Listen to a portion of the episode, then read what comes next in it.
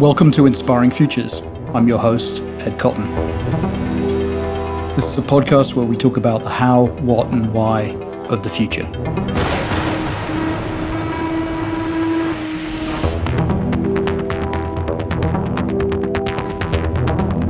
Welcome uh, to another episode of Inspiring Futures. Um, my guest this afternoon, Jeff Sweat from um, the infamous, famous um, PR shop um, in Southern California, Southern Southern California, Los Angeles to be precise. We have we haven't zeroed in on a precise location within the giant metropolis, um, but that will be revealed. Jeff, welcome. Glad to be here. Thanks for having me. Um, whereabouts in the giant metropolis of uh, City of Angels are you? Uh, I'm in uh, in Los Feliz, or I guess Los Feliz, as anyone else in the world would say it, but it's an old LA name, so Los Feliz, um, right below the observatory. So it's it's not a horrible is place that, to be is that quarantined. kind of like a trendy neighborhood? It's uh yeah, it is. It's uh it when I first got here, my house was actually had previously been a halfway house for uh, recovering drug addicts, and so it was a much different neighborhood uh, 20 years ago. It's uh, certainly come up a long way since then, but it's got these great old Hollywood houses, you know, these big mansions that are certainly not on my block, but uh, pretty nice to walk by. Um, how far? How long does it take to drive to Santa Monica in a, in a, in a, in a, good day? Well, now it's actually about 30 minutes, which is exactly what it should have been. Uh, uh, normally, though, I would say about an hour and 15 to an hour 30. You know, and as as you know, in LA, we always measure everything by distances by time as opposed by miles. Which is triangulated at the precise time of day, and uh, several Exactly. factors go into modeling. Um, so, Jeff, do you want to do you want to tell us? Do you, do you want to take us on a quick tour of your resume in terms of well, what got you to where you are right now? Yeah, you know, it- it's funny. I, I feel like if I had tried to chart a path to where I am right now, it never would have made it. It was it was definitely a very circuitous route. Uh, I started out as a, as a journalist and with the intent of eventually becoming uh, a novelist, and um, started was a tech journalist. Did really well there. Um, covered the dot com boom, and uh, decided to leave around that time. Um, not because the dot com bust, although that certainly didn't help, but because I wanted to focus a little more time on, on the creative side of things. And as a journalist, you're um, spending a lot of time writing, but not you, you have almost nothing left in the tank to do anything else at the end of the day. It's probably the one industry that I feel like is more exhausting than advertising. So I went into marketing. Uh, for a while, I was the head of content marketing at Yahoo for advertisers and agencies and that's how I became familiar with this world, which had always fascinated me. And then went to Deutsch as their in-house PR person, and really enjoyed that. Went to 72 and Sunny, and I decided that I was probably close enough to the advertising world at that point that I could stand to get a, a- away just a little bit. So I, I, um, so I formed my own company. At the time, we were called Mr. Sweat. Uh, we re- renamed ourselves Sweat and Co. this year, uh, and our intent was to be able to offer PR for for people who couldn't uh, afford to fire, hire a full time person like like I had at uh, Deutsch or 72 and Sunny. Cool. So just go back, going back to your journalism days. W- were you writing freelance, or were you with a were you assigned in publication? Um, I was uh, with a publication, which at the time was the top business uh, technology publication uh, called Information Week. Um, it was, you know, kind of the thing that the CIOs read. And it was actually kind of cool because you could write about tech, but in a very strategic way. And that approach is still kind of stuck with me as I, you know, as I do PR, um, do other things that you know, that, that really focus on trying to um, boil down complicated topics into something that can, everybody can understand at, at, at sort of a base level. Yeah, th- th- those were in the days before the cloud. Exactly. Yeah, and I think like you know the funny thing was that I always say it was the rare, it was the last golden age of journalism in that um, we the we were because of the dot com boom, we were printing a lot of pages. I mean, at one point we were doing something like 200 pages a week in a in a trade publication. Um, so you know, Vanity Fair sized uh, issues, um, uh, uh, and um, and getting paid well because no one understood technology. You know, and uh, you know, of course, now um, uh, that the opposite is true, uh, where there is, if there's a print publication at all, it's very thin, and uh, and people are are not able to pay much at all. So it was a good time to be there. It was also a great time to leave. So what got you into the the content marketing side of, of Yahoo? How did that work out? It's funny. Uh, so I had actually t- taken an interim job at uh, at a um, IT services firm, uh, and really essentially was a was a writer and editor for their website and this was early days of of content so that really meant like the occasional article we launched a blog at the very tail end of it and that because of that that the point that was just kind of what it was uh, and uh, oddly enough I my brother had taken a job at Yahoo and worked on the same floor as their marketing team and heard about a, a job posting and at that point, uh, I, would taken a really, really brief stint at a at a, a utility, Edison, here in um, in uh, California, and hated it. It was definitely not my culture. and so it took so three months in, I found about this job at Yahoo, and I took the job um, and just kind of walked out the door. It was one of those you get. I feel like you get like one you know, take this job and shove it moment in your uh, career, and that one was it. And so, you know, it's not even on my resume. And, the, uh, the joke is that um, I spent they spent more time recruiting me than I actually spent working at the company. You know, I think they recruited me for like five months because they couldn't decide, you know, whether whether to hire or not. And then I was there for three months, and that was it. So so what's going on at Yahoo when because Yahoo's a, a, a, tech brand with a with a checkered and interesting past.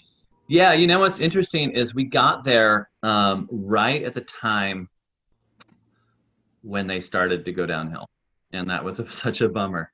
Uh, when I got there, there was a legitimate feeling like we're we're gonna be able to catch Google. Um, they had some sort of a, you know some momentum, and it just started started to tank. Um, I happened to work in the advertising products, you know, the advertising group, and you know, it took forever to get their update to their paid search, um, all these kinds of things. And so, uh, I loved the people and I loved the culture. And I would say, if you talk to anyone who works there, they would say that it was a very warm, welcoming culture.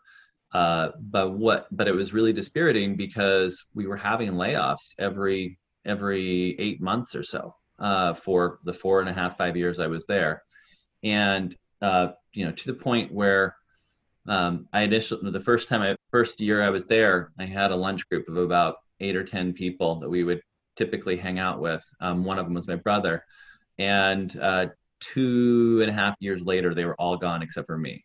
And so it was, it was sort of, I mean, I guess I was grateful that I was still there uh, but it just you know this is the kind of things that sort of chip away at your soul uh, and and make it very difficult to work there. Um, but you know i stayed there for a long time because you know you always have a little bit of optimism. You get the work we were actually doing was really cool uh, and you know uh, and it would it was hard to say goodbye to that crew of people. And to this day we still get together every year for you know for parties you know there's a really strong diaspora of Yahoo, Yahoo people, uh, and um, we tend to work together, you know, time after time. In fact, actually, uh, my, one of my account directors on my team was my uh, my very first employee at uh, at uh, Sweat and Co. So so yeah, it's been it's certainly been worthwhile. So was that where you got your first exposure to agencies? Where you were moving? Yeah, you know, it's funny. I've always been fascinated by agencies, and this was even before Mad Men. It just sort of was a, just seemed like such an insane industry uh, in a good way, and um, but it, it, was also the kind of thing where I didn't really feel like you could. I couldn't. It didn't feel like I could break in there. Um, you know, at at this point in my career, and you know, I think you tend to start young, get in, and you kind of go through the system. And so I didn't give it a serious thought. Uh, but when Deutsch called me up and asked me about this job, you know, I said, well, uh, you know, I've never actually been a PR person, right? And they said, yeah, but we think you can do it.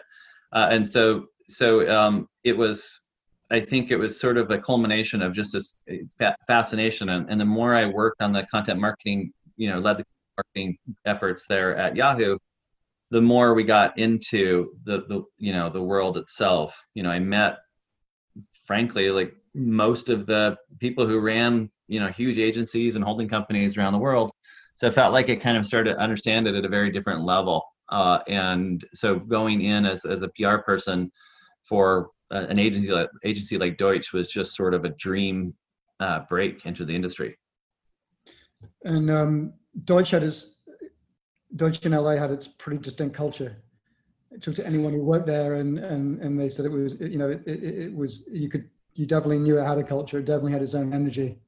It did. It was a, an amazing place to work. Um, they uh, you know, and again to this day, I looked at my Facebook friends. It's probably you know a hundred of my thousand friends are from Deutsch. You know, so so we really became close. Uh, I think you know it's, it's you spend a lot of time in the trenches with people as you do in any agency, but they tried really hard to to hire nice people. You know, uh, I mean, we all were super competitive, but we generally were pretty decent to each other. So what was the so you had this you, you, had a fascination uh, with the ad industry, and then you get a job inside. You, you spend a reasonable amount of time inside. What was uh, what were the confirmations, and, and, and what were the surprises? You know, um, I think what I loved about it, and what the, what I had hoped to find was uh, the creative energy. Uh, I, I, was fascinated by all the people and all the ideas that, that came from from um, from from advertising and and I also like I will say I've always loved ads. Like that was one of the things that I've always been fascinated by ads. I never, even when I have the ability to, I generally don't forward through them unless it's you know during the middle of the day, in which case you should always. But um, but it's it's uh, you know, so I I so that part was confirmed. I think um, it was fascinating to see kind of the uh, I'm going to say youth culture because everybody there it was the first time I went from being the youngest in in my company to being one of the oldest and it happened like literally overnight like I I was one of the youngest people on my team at Yahoo and then I went to Deutsch and I was one of the oldest people and it was sort of that was kind of a level set but it was also really refreshing to kind of have that kind of energy and and to sort of soak up new ideas uh, things like that so those are the things that I think that I that I confirmed. I think other things that you know, and this is not specific to Deutsch or even 72 and Sunny, but it's something I've noticed elsewhere. Things that I there were things that I saw that that gave me pause. Uh, I mentioned the fact that everybody was really young. I, I noticed that um, that there were very few people of my age in the business. Uh, you know, at the agency, it was everybody was below 30 and then you had a handful of leaders who were maybe say 45 and above who were running the company and and there was no one in between. There were sort of no one with young children like i did. I was uh, i think at 40 at the time. And so i called it the you know the disappearing generation. I, and i and i realized that one of the things one of the issues that we work that we have to continue to be concerned about in our industry is that we are building it on the the the bodies of, of young people and we're kind of treating that as an expendable resource um, so i think you know the, the reality is is at a certain point people either go to less intense agencies where they don't have to work with that kind of stuff. They go brand side they leave you know to, you know altogether. So that was one thing that that i think you know we continue to work on with our clients is, that is that sort of you know the the talent burn. Uh, the other thing that I think was interesting, and, and as a communications person, this became this has become kind of one of my one of my missions, is that because agencies identify so strongly with the clients that they serve, it's incredibly difficult to tell your own story. And uh, every agency I talk to always says to me, we're, you know, they're kind of embarrassed. We're really bad at our own PR, you know, and you know, it's cobblers, children, all that kind of stuff. And that's true. In fact, at one point I had a fake stat in my presentation slide which said 99% of agencies suck at PR, um, and which is, I would again would say probably true. Um, but it's really just the fact that you're so conditioned to tell your client story that you don't learn how to tell your own. And and so what I've learned is that a good agency can tell their client story, but it's a great agency that learns to tell their own. If you look at any of the agencies that um, that we care about in this industry, that we would view as you know kind of iconic, that have changed the industry, uh, they've all been created with a pretty clear point of view that that echoes through everything. Like you know, if you look at Crispin Porter, you know, Steve, Crispin Porter Bogusky in the Alex Bogusky era, you knew exactly what they stood for, what they were about. You know, if you look at Wieden Kennedy, you see the kind of work they do and the, the way they talk about, um, you know, things, the relationship with clients. Like you get a very clear sense. So I think it's it's what I try to encourage when I talk to agencies is to be deliberate about your own story, um, to not just focus on who you're take, serving, but who you represent all the time. Yeah, it's interesting. Yeah, definitely true. I mean, um, having worked in San Francisco for a while, um, it was always interesting to kind of look at Los Angeles on a on a kind of base, you know, a regular basis to see kind of how the how we were competing, and mm-hmm. um, mm-hmm. you know, obviously, the Chiat Day tradition loomed large, um, but you know, it did sort of wax and wane, and mm-hmm. uh, I think when '72 came along. Um, there seemed to be a market shift. You know, they, they, they something had happened. They'd managed to kind of like work out that what was really interesting about Los Angeles was pop culture, mm-hmm. and and I was surprised that it took an agency so long to kind of like take hold of that, and and they they seem to do a really good job of of of, of, of, of leveraging that and also just sort of they'd always seem to have some interesting stories. They'd always mm-hmm. there'd always be like a new division or a new this or they're doing some mm-hmm. pro thing. Um, yeah, you know, and LA was for a long time was really the home of the automotive agency. You know, that was that was kind of the oh, identity. Yeah.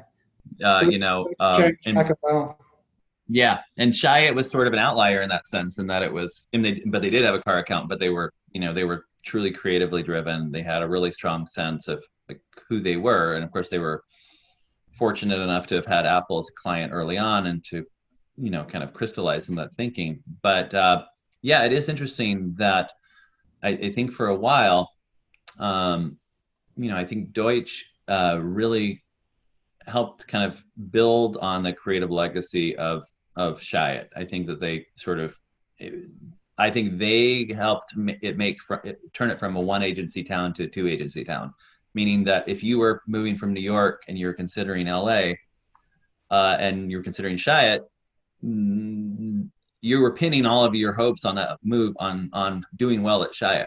You know, and I think once you started to have other agencies coming in that were legit competitors that were creatively driven as well uh, those were that was the moment when it turned from a Chiat town or a car agency town into into I think one of the top agency hubs in the, in the country. Um, and 72 and Sunny I think kind of came in as a you know even I will say even they were up, up the street from from us at, at, Deutsch, but for a long time none of us knew anything about them. You know, they kind of quietly did their thing, and all of a sudden they were everywhere.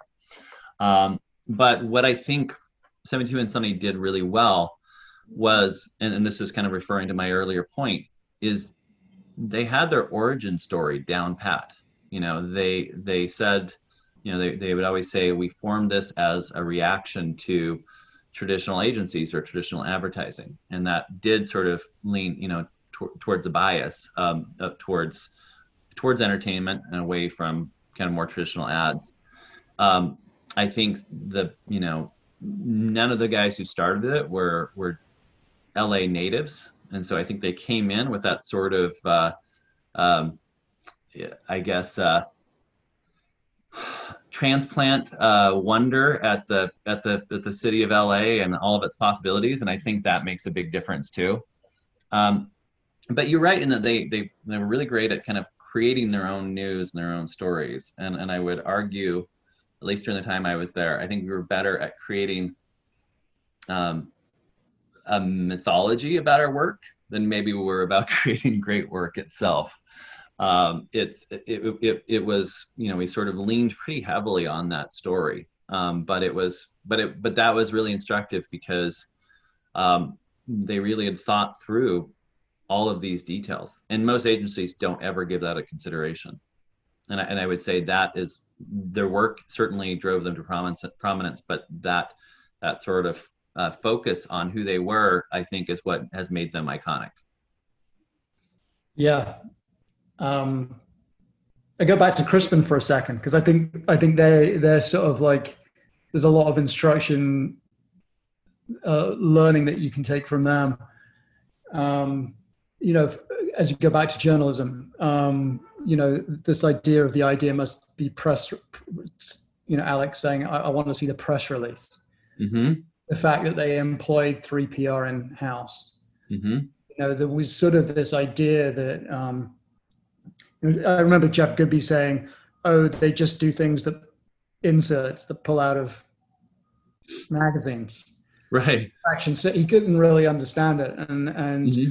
but there was sort of an there was a it was a they had a contemporary understanding of media mm-hmm. that that that impacted the work they did. They knew mm-hmm. how they knew the link between digital and traditional. They knew yeah. how they knew how you could um, have a two-way conversation in digital with the power of it. They knew the power of stunts to sort of break mm-hmm. through and get into news media. Um, so they really, I think they were really um, the founders of that, and, and yeah. the, the, the, idea of PR, um, you know, with a shrinking trade press. Mm-hmm that you know you you needed to be more expansive about how you thought about PR, mm-hmm. um, and that actually your ideas needed to be PRable. As, yeah, there was this symbiotic relationship between the PR ability of your ideas and the PR ability of the agency. I, I agree. And it's funny, we talk about that a lot with our clients about building PR really in at the beginning of the process. And for example, we typically speak to our clients. Uh, typically, a PR person is the last person to know about a project. So an a- agency will create something. They everyone's in love with it. They bring it to the PR person and they say, PR the shit out of this, which is probably like nine times times out of ten that's the exact wording, you know. And then PR person is either is they're kind of like stuck with it and saying, okay, well, either it's going to work or it's not going to work, and it's sort of on you to make it a hit. Whereas we talk to our clients really early on before they ever look at a client, uh, look at uh, uh, before they even share it with their to the, to their with their client, and we we will we weigh in and we say, okay, this great idea. What if we did this? What if we made these tweaks that people want to talk about it? And I think you know, and I don't quite know the the kind of sequence of when Crispin was doing this kind of stuff but it dovetailed perfectly with with you know the rise of, of social media and you know digital media um, and i think it what reflected and i think what any smart agency now does hopefully is make sure that there's talk value built into everything you do. Um, you know it's it's and and you know it's something that needs to be built into the product versus something that gets tacked on at the end. Um, because media you know i mean media landscapes are harder to navigate you know budgets are going down all those kinds of things. So if you can build that in then um, you know not only does that help the client but it helps the agency. Yeah yeah it's it's it's become sort of a critical a critical piece um, well it's fun. one thing i would say on that is that um, sort of so you know Bogusky asked, you know, what's the headline? What's the press release? Uh, the question I have, and this is sort of the big moment of truth for for teams, uh, is would you share this on your own social media if you weren't getting paid to do it? And the reality is, if you look around at what you share on your channels, the work work of other brands or other agencies, um, is a pretty high bar because you're everyone is staking their own personal cred on on on that work. So you're only going to share something that's really funny or surprising or the you know the first of its kind um, because that says something about your brand. So so we always ask that question would you share this if if it wasn't your project? And and it's usually the the kind of the the moment where people kind of really stop and consider it and start thinking about how they could make that that project better. Yeah. Yeah it's interesting. I mean i, I, remember um you know, we worked on, I worked on a mini business for a long time and, and mini, we, we, we took over the business from Crispin. Mm-hmm. Um, so we had a pretty high bar and, and I, I always thought, um, hang on a second. You bet.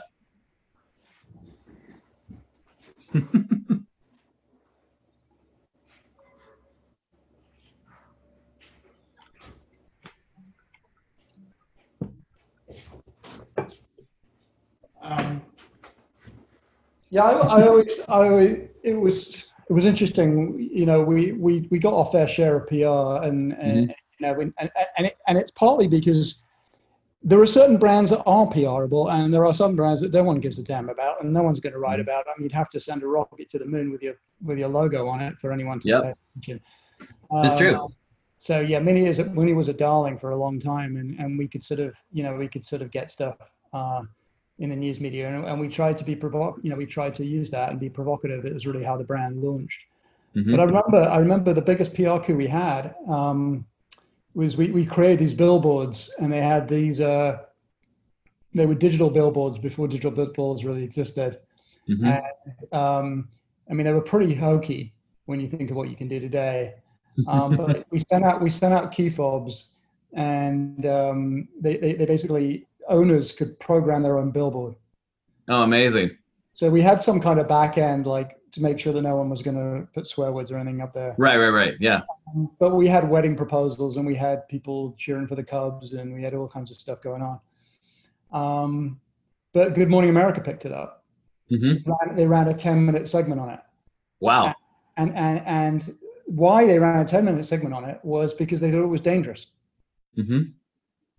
Yeah. You know, you know what I mean? So it was like, yeah. Uh, actually, if you'd gone to the client and said, "We got this idea. It's actually really dangerous. uh, we're going to do these billboards, and people can message them." Right. The idea never would have got sold. But right. the, way, the way the media operates, most of the time they're not going to cover a commercial story because they realize that that's a there's a value there. Mm-hmm. Um, so you, you kind of have to, you know, you have to you have to be super clever um, yeah. to get to get beyond. I mean, obviously, you know, the the viral world, you know, has its own mm-hmm. legs too. But yeah, it's, it's not it's not an easy game to play. No, it's not. And you know, it's funny. I think there is sort of a little bit of a like I always think a little bit of caution in sort of chasing the virality, you know, and kind of chasing the hits. But one thing I found is that reporters may have, you know, maybe a more sophisticated view of advertising than the average consumer. But the reality is, if makes a, a reporter interested, it is most likely going to make your audience interested as well. Like they're going to engage with it as well. There's, there's, I've seen very few moments where that, where those two things do not overlap almost completely.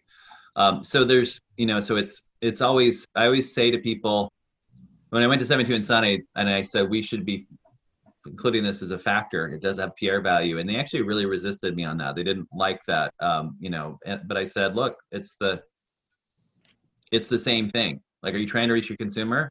Use the press as a as a proxy for that. If they like it, chances are the consumers are going to like it too. Yeah. So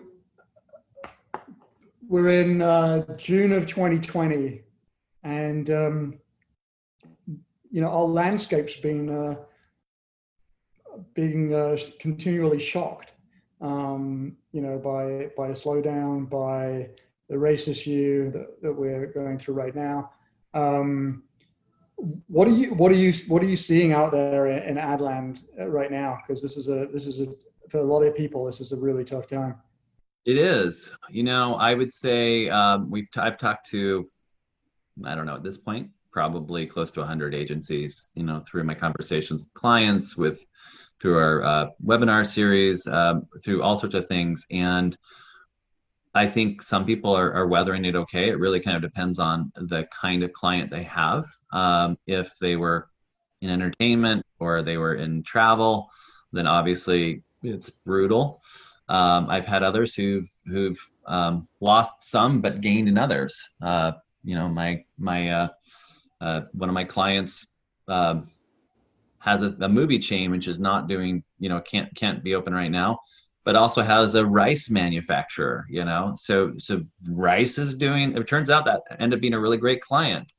And so I think you know it's a bit of a mix, but I would I would say is that uh, it sent a lot of people reeling for for for quite some time. Um, and uh, I think what I've found is that people are starting to gain their equilibrium. You know, they uh, clients are coming back as clients start realizing that um, maybe this the situation is not as dire as it was. I, I, think a lot of times clients just stopped out of an abundance of caution, um, out of fear, uh, and so those people have started to resume.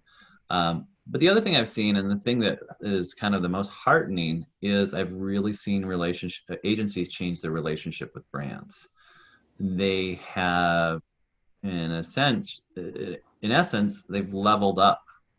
You know, I think a lot of in in the past, agencies have been pretty comfortable with just sort of handling the execution of the marketing campaign making sure that the messaging gets out in the world um, and not really talking to to brands at a strategic level and and what i saw during this time is that um, brands may or may not need a campaign at this time. They may not be doing out of home. They may not be doing tv or whatever it was they were doing before. They may not be advertising in sports events.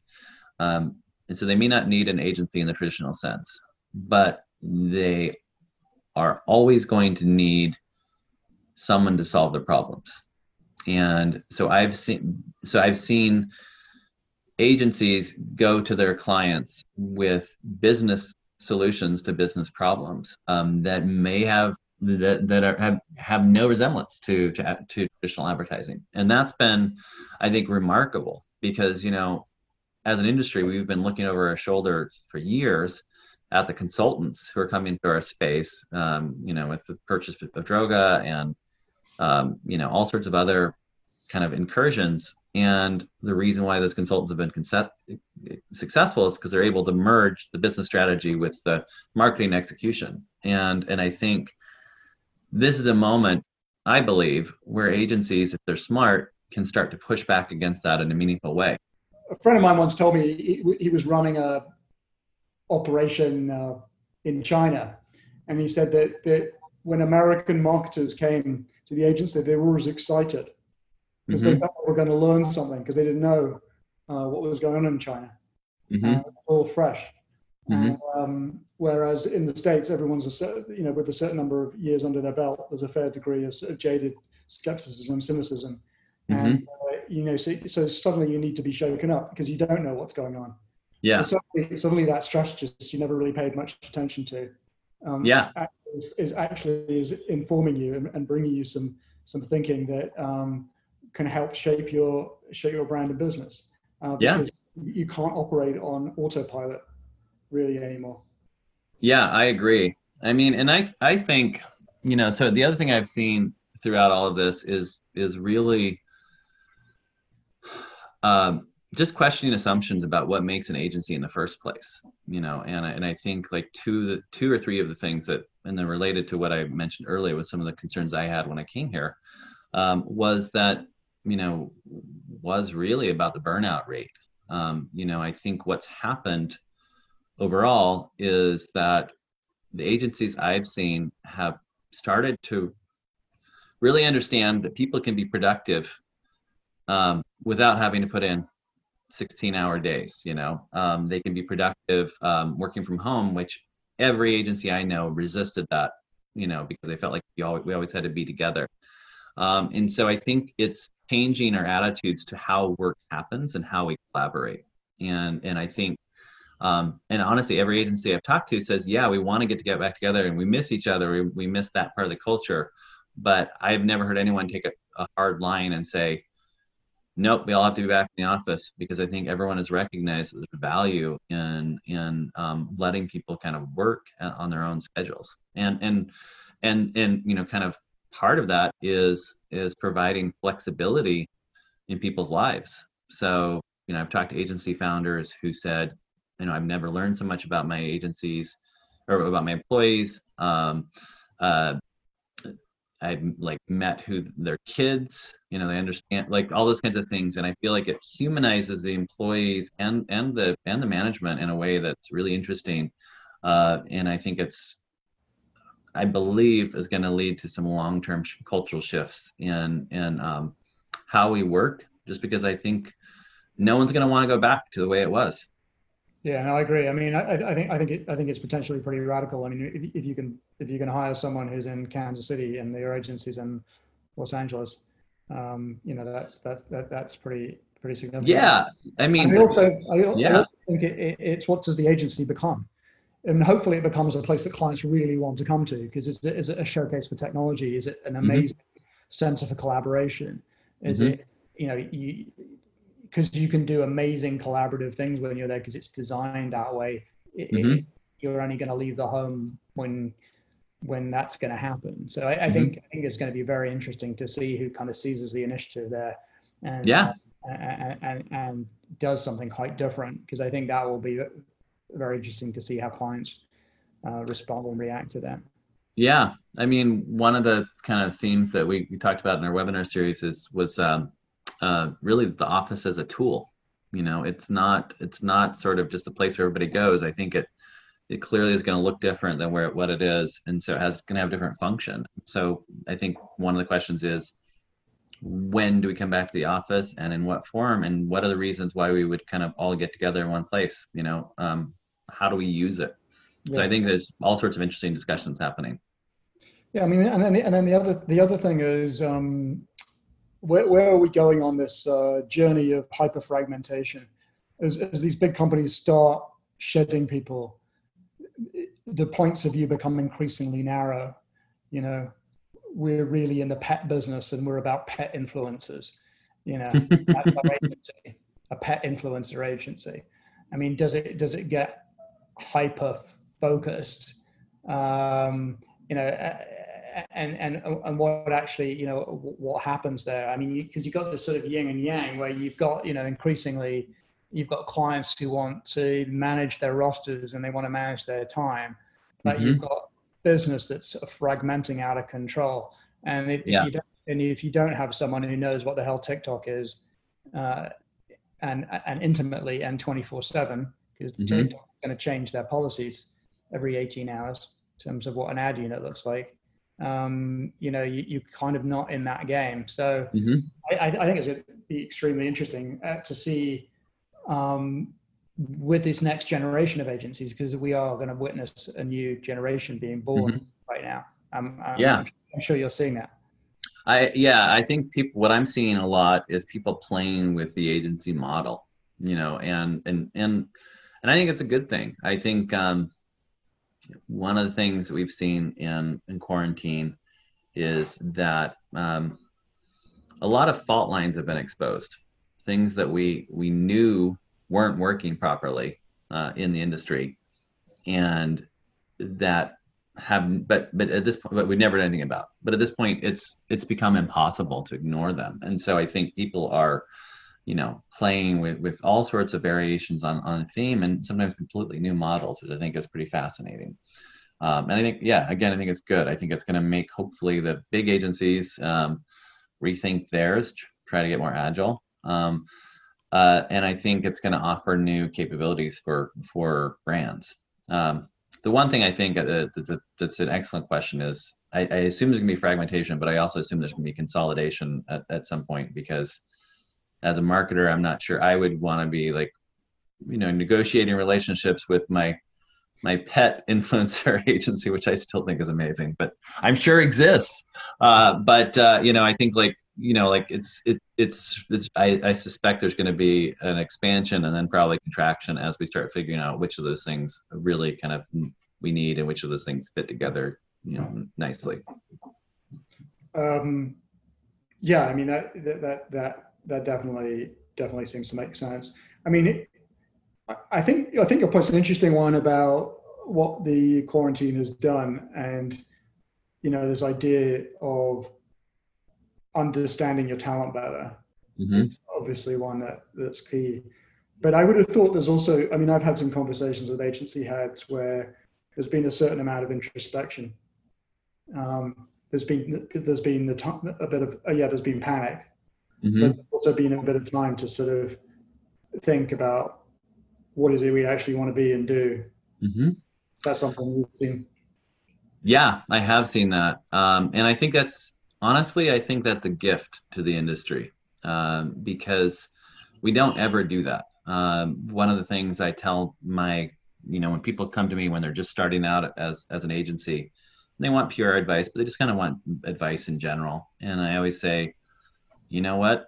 The best thing you can do right now is just take some time for yourself and figure out who it is you want to be because you will not, the second someone comes in with a check, you lose that opportunity. You'll become whatever, whatever it is that, that, that client is, whatever they need. You know, if they need in-store signage, you're going to find a way to make in-store signage, you know, and, and there's all these sorts of things like that, that I think we never pause and, and coming back to my original point, we never pause and ask, what's our story? What do we want it to be? Who do we want to work with? What do we want to do? What do we not want to do?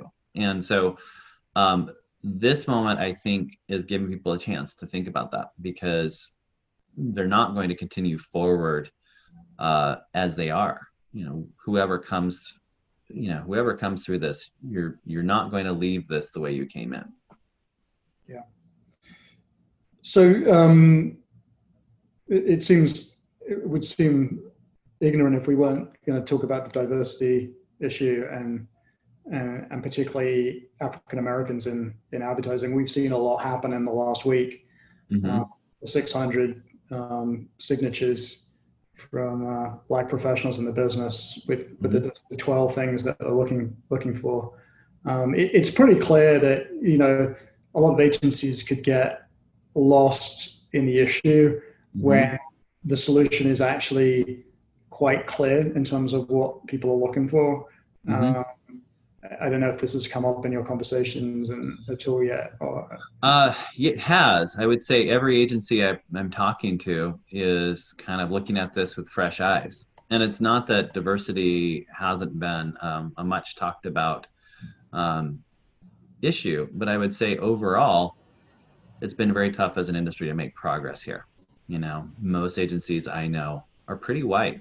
You know, uh, and and with the uh, with the exception of some of the multicultural agencies we work with, and I feel like that's a real problem. If uh, the only, I used to, I remember watching a 4A's event and tweeting something to the effect of, if the only black people you have in your in your stage are on the diversity panel, then we have a, have an issue as an industry.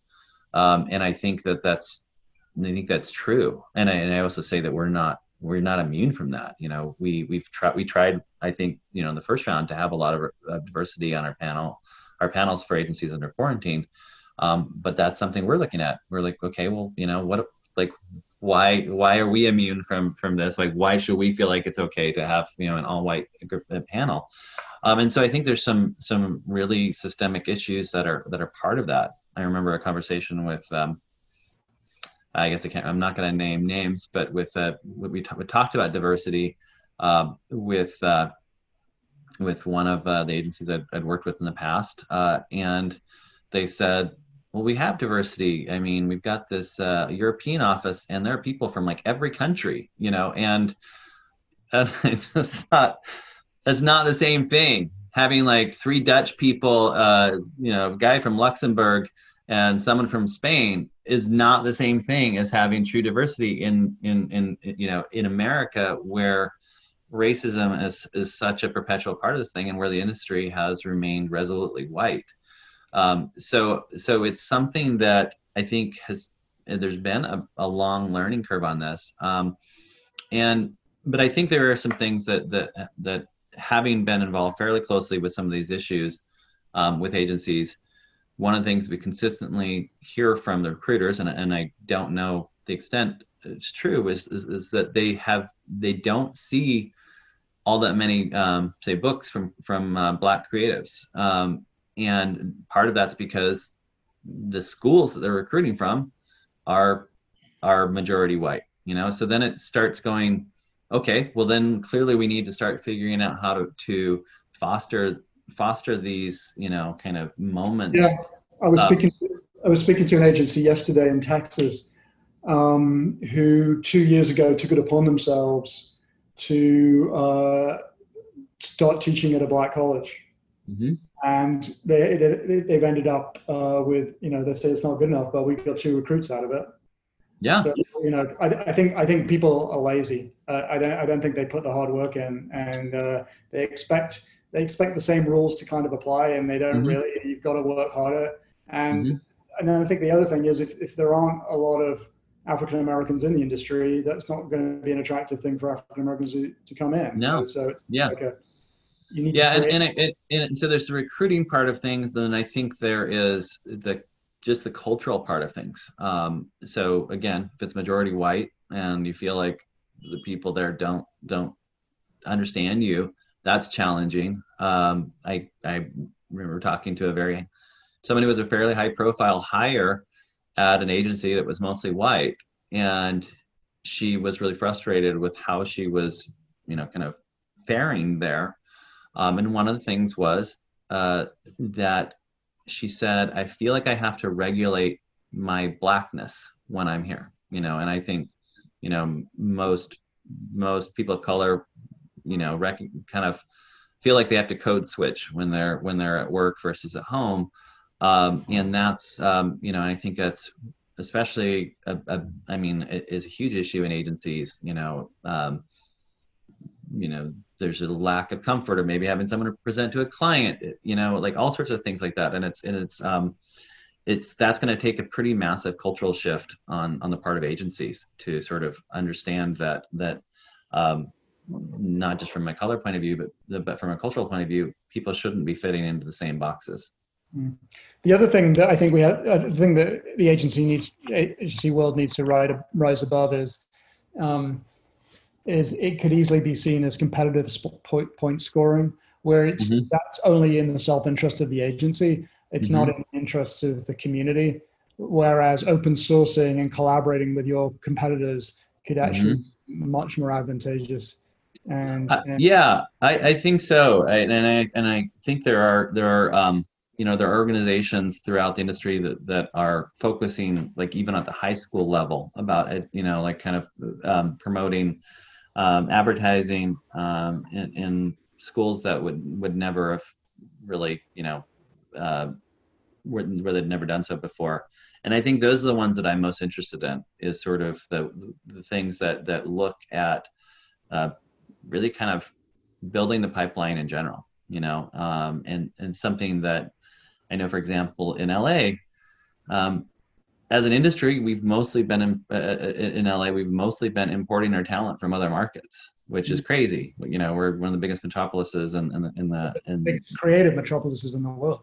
Exactly, exactly. But you know, the reality is is that we just haven't been looking to our own people uh, who are you know um, um, well heavily latino here in la but you know but i think some of the same issues apply we're not looking at we're not looking at our own backyard and we're not making it possible for people to to join us and and that's that's a, that's a detriment to our industry it's not just it's not just the fact that that um that uh that we're we're um, I mean, one fact is that we're less diverse, which is obviously a problem. But we're also making it more expensive in the long like you know it's like we're just cutting ourselves off from a really vital um, source of talent. And i think so i think it's it's uh it uh, even if agencies were act, acting in self-interest there's a tremendous amount of of uh, benefit for for for investing um, in in in diversity. So just a just a final to, to, to close um, people who who may be listening to this who may be thinking of setting up their own agency in the next few months what would you be giving them as a few wise words of advice in terms of what they should be thinking about you know i think the question i always ask people is um, why are we necessary um, if the answer is i don't want to work for you know DDB anymore, um, then that that is an an answer. But I think if you can't reliably say why would someone turn to us versus anyone else, then I think you need to keep on thinking. You know, and I'm not saying don't open your agency, but I think that that you have to know that answer. Um, and then I think, you know, I think it's important to realize that the foundations of a great agency start from the beginning. And I'm not just talking about the story. You know, one of the things that we focus on, uh, you know, we are a PR firm, but we're also um, a consultancy.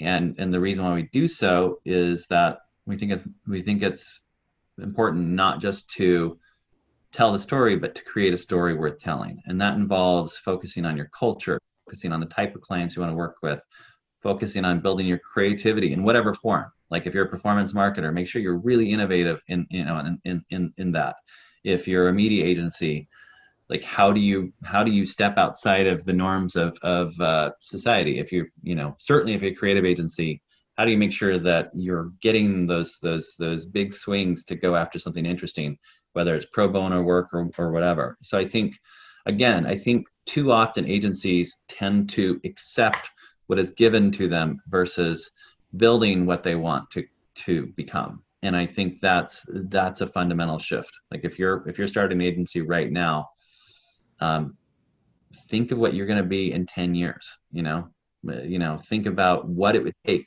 to make you legendary and i think start building out those kinds of things cool. well thank you so much thank you for your time yeah thank you um, and really appreciate it. It was great, great. Uh, always, always love doing this kind of stuff.